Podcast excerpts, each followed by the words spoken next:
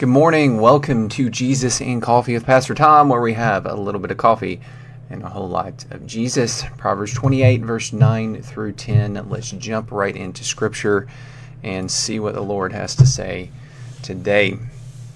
All right. Um, verse 9 here says, If one turns away his ear from hearing the law, even his prayer is an abomination.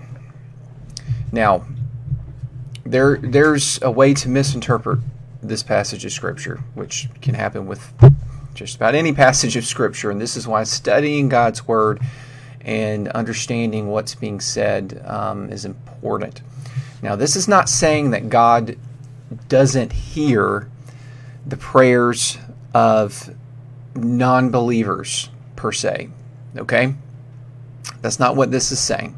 Because how would anyone ever come to Christ if they couldn't cry out to God and repent and turn to Him, right? Because there's a moment before they repent that they're not a believer or they reject God and God works in their heart, right? And convicts them. And then they have a moment of prayer where they cry out. And we, we were all there, right? All, all sinners who have turned to love the Lord and reject the sin have experienced that. That's called repentance. Okay? So that's not necessarily what this is saying. The idea here in verse 9 is this is more referring to people who use God or treat God as if he's a, a, a vending machine or um, treat God as if he is a subject in their kingdom, I guess would be a good way to say it. Because someone who turns away his he- ear from hearing the law is someone who might read the Bible or hear the message of God's word from the Bible and hear the law. Okay? Now, the law, it's more referring to the idea of, of where God says this is right and this is wrong.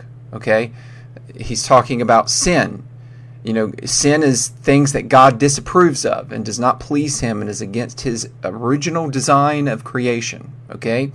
And so, someone who turns away from that, someone who just ignores God's law and they, they aren't obedient to Him, they choose not to be obedient to Him or to make excuses to not be obedient to Him. And then they turn around and say, Well, I'm a Christian and I'm a good Christian. I just don't want to follow that part of what God says in His Word. Or, yeah, I see that, that it says that in the Bible, but I change my views a little bit and I don't think all of the Bible is God's Word.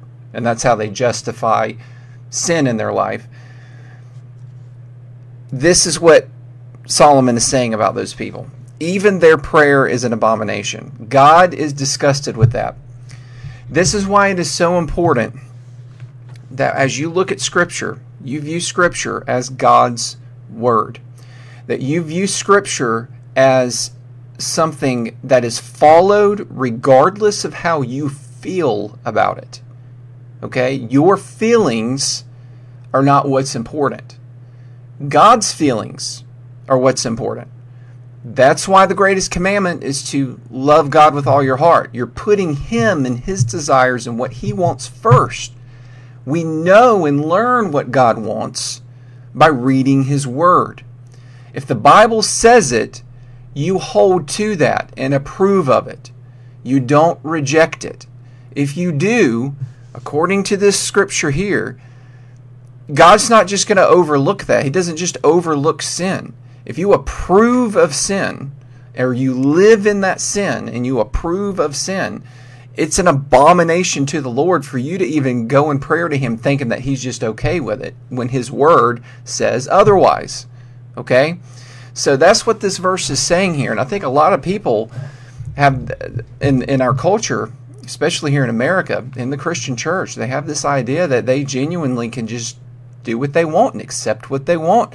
And God's just going to be okay with it, right? Because He's a loving and forgiving God. So He's just going to love you and overlook the fact that you are embracing sin. That is not what the Bible says. God and sin, it's like oil and water, they cannot mix. God cannot approve of sin. He can't, and He will not. Therefore, if you embrace and approve of sin, don't expect God to welcome you into his family. Expect him otherwise to view you with disgust. That's what this uh, word abomination refers to. It's it denote in the Hebrew original Hebrew it denotes the idea of gross, and God has a a, a, a disgust, almost wants to make him. It makes him sick when someone does this. Someone lives in sin and approves of sin, and then comes to him as if he's just supposed to be okay with it, right? Well, you're a loving God, so you, I can do whatever I want and live however I want, and you're just going to love me anyway, right? That's not that's not how it works. That's not how it works. When you're disobedient to God by not following his word, that is sin. God cannot allow sin in his kingdom, okay? So you cannot live in sin and approve of sin and be saved. That's essentially what this verse is saying and many other verses in Scripture. There's a difference there. Now, obviously, you're still going to struggle with sin as a Christian, but you don't approve of it and, and love it, right? You don't approve of it and embrace it. If it's a sin, you disapprove of it, and although you might be tempted and you might fail at times, you fight it, you push against it, you reject it. That's what repentance is to turn away from sin. You will struggle with sin the rest of your life, but you don't approve of it and embrace it. You reject it. Okay, verse 10 kind of falls into the same category here.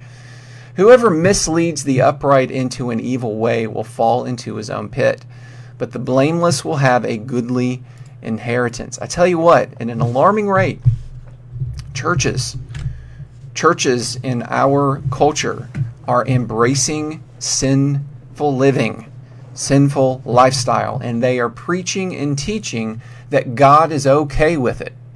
And God is a God of love. So you can do whatever you want and live however you want. Okay? And God's going to automatically forgive you, essentially, forgive you of, of that sin that you are saying is not even a sin. But how, how that can't work. It doesn't work and it doesn't even make logical sense, right? you reject God's word, it's like this. You're, you're like the person who misleads and leads the upright into an evil way. And you're only digging a hole for yourself. You're digging a pit for yourself. There are a lot of spiritual leaders in different denominations and churches today who are approving of sin, thus rejecting God's word, thus rejecting God. Okay? And this is how God views them right here. This is how God views them as an abomination. It's disgusting to him. It's disgusting to him. You approve of sin, you reject God. That happens at the same time, whether you want to admit it or not. And if you say, Well, I haven't rejected God, I still worship God, no, you have tried to form your own God. That's not the God of the Bible because you're rejecting his law. That's not the God. You are twisting his image. You are changing his image and who he is to fit your own desires, what you want. So ultimately, God is not God in your life anymore. You are God. You are telling God and everyone else who God is. Now, God has already stated who He is in His Word. It's your job to be obedient to that, whether you like what He has to say or not.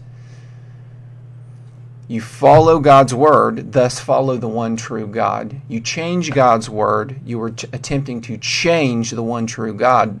Therefore, you're not following the one true God anymore. You've created a new one. You've created a new one in your image, right? See how that's twisted? It's important. It's important that we stand firm on God's word and be obedient to his word and honor him first and foremost, regardless of what the world says about you or to you or thinks about you. You do not change for the world. You stand firm on God's word for Him. At the end of the day, these passages are all about loving God with all your heart, putting Him first, what He wants first. If you call Him Lord, you treat Him as Lord. You are obedient to Him regardless of how you feel. Thank you for joining me today. Have a wonderful and blessed day. Seek first the kingdom of God. Take care. I'll see you again tomorrow. Bye.